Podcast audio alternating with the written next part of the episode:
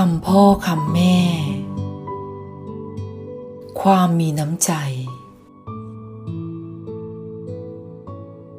ลูกรัก เคยบอกลูกมาบ้างแล้วว่า คนเราเมื่อจะไปอยู่ที่ไหน จะอยู่กับใครก็ตาม ขอให้เป็นคนมีน้ำใจเข้าไว้ ขาดอะไรก็ขาดได้ ไม่มีใครตำหนิ แต่อย่าขาดน้ำใจเป็นใช้ได้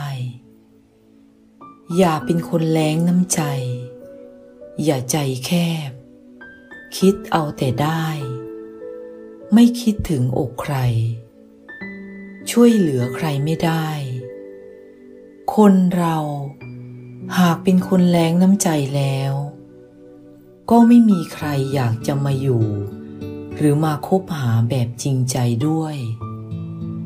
ที่เขาทนอยู่ ก็เพราะไม่มีทางไปเท่านั้น เหมือนแผ่นดินที่แล้งน้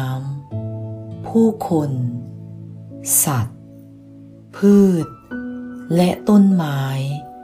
ก็ไม่อยากอยู่ ไม่อยากเกิดบริเวณนั้น แต่จะหลบไปอยู่อาศัยกันบนแผ่นดินที่มีน้ำสมบูรณ์ ส่วนคนที่มีน้ำใจ จะมีผู้คนมาพึ่งพาอาศัยอยู่ อยู่แล้วก็ไม่อยากจาก แม้ว่าบางครั้ง จะอยู่อย่างคับแคบก็ตาม ลูกรู้อย่างนี้แล้ว ควรพยายามทำตัวให้เป็นคนมีน้ำใจเข้าไว้ ยิ่งคนใกล้ชิด คนที่เราต้องพึ่งพาอาศัย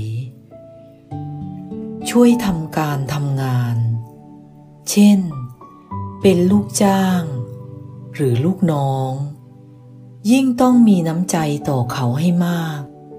หากเขาลำบากเดือดร้อนอะไร ก็ช่วยเหลือกันไป เท่าที่จะช่วยได้ ใครทำดีทำประโยชน์ให้เรา ก็อย่าลืมบุญคุณของเขา ทดแทนคุณเขา ให้รางวัล ให้กำลังใจเขา อย่างน้อย ก็พูดชมเชยเขา ให้เขาได้ชื่นใจสักนิดก็ยังดี การเอื้อเฟื้อเขาด้วยน้ำใจนี่แหละลูก จะเป็นมนต์วิเศษ ที่ดึงดูดให้เขาติดใจรักใคร่เรา อ่อนน้อมต่อเรา ความมีน้ำใจ เป็นสิ่งวิเศษนักลูกเอ๋ย คนเรา แม้รูปร่างจะไม่หล่อไม่สวย ก็มีเสน่ห์ได้ ด้วยความมีน้ำใจ ตรงกันข้าม